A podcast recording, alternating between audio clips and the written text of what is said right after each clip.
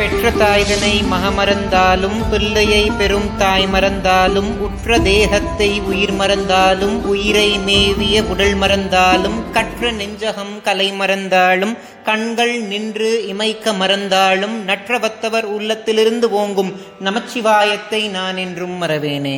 ஞானத்தை பாலாக்கி எனது பசியை போக்கிய என் தாய் திருமதி பிரியாமணிக்கும் ஆத்தியாத்மிக நிதி சேனல் உறுப்பினர்கள் எல்லோருக்கும் வணக்கம்.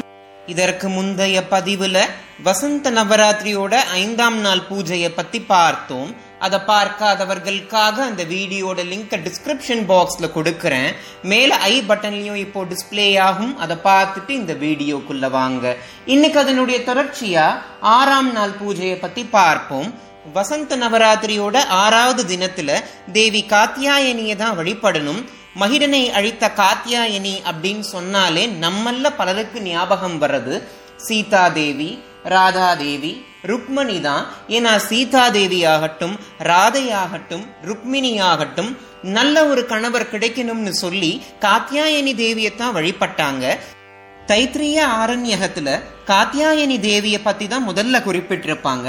அது மட்டும் இல்லாம ஸ்கந்த புராணம் போன்ற பல புராணங்கள்லையும் தேவியுடைய மகத்துவத்தை குறிப்பிட்டிருப்பாங்க.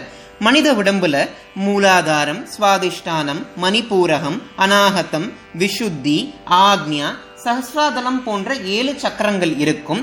ஆக்ஞா சக்கரத்துல தான் தேவி காத்தியாயினி வாசம் செய்கிறாள்.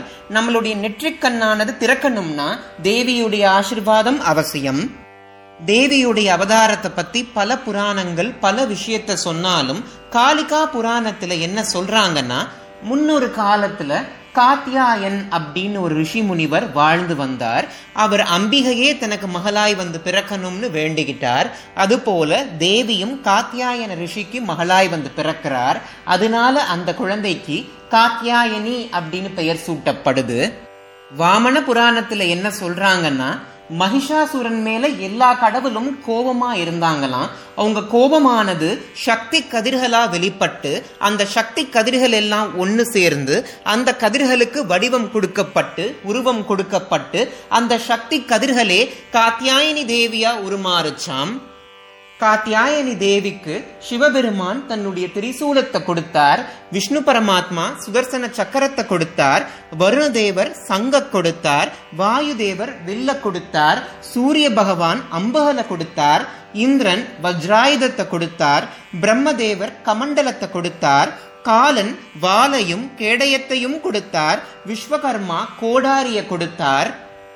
காத்தியாயனி தேவியுடைய அழக பார்த்து மகிடன் தேவியை அடையணும்னு நினைத்தான்.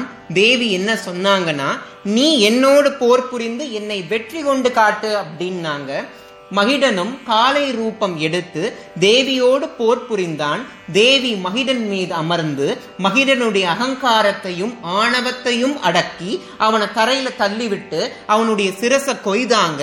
அதனால தான் தேவிக்கு மகிஷாசுர மர்தினி அப்படின்ற நாமமும் உண்டு.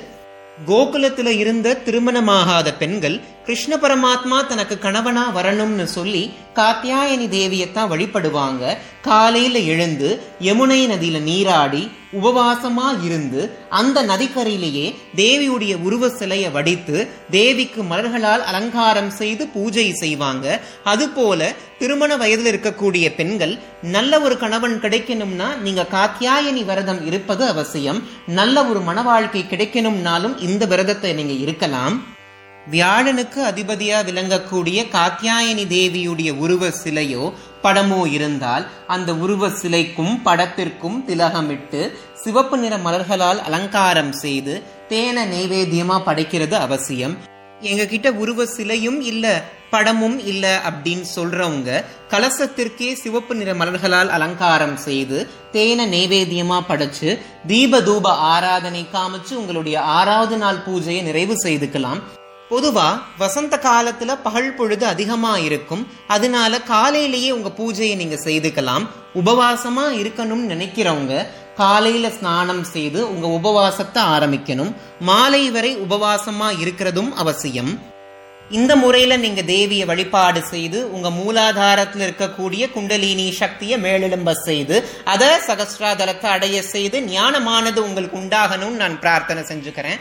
இனி வரக்கூடிய நாட்கள்ல நீங்க ஆத்தியாத்மிக நிதியோடு இணைந்து ஆதியும் அந்தமும் இல்லாத இறைவனுடைய பெருமையை பரமானந்தம்னு உணர்ந்து அதில் வைத்து இறைவனுடைய திருவடி அப்படின்ற அணையா விளக்க நீங்க அடையணும் நான் கேட்டுக்கிறேன்.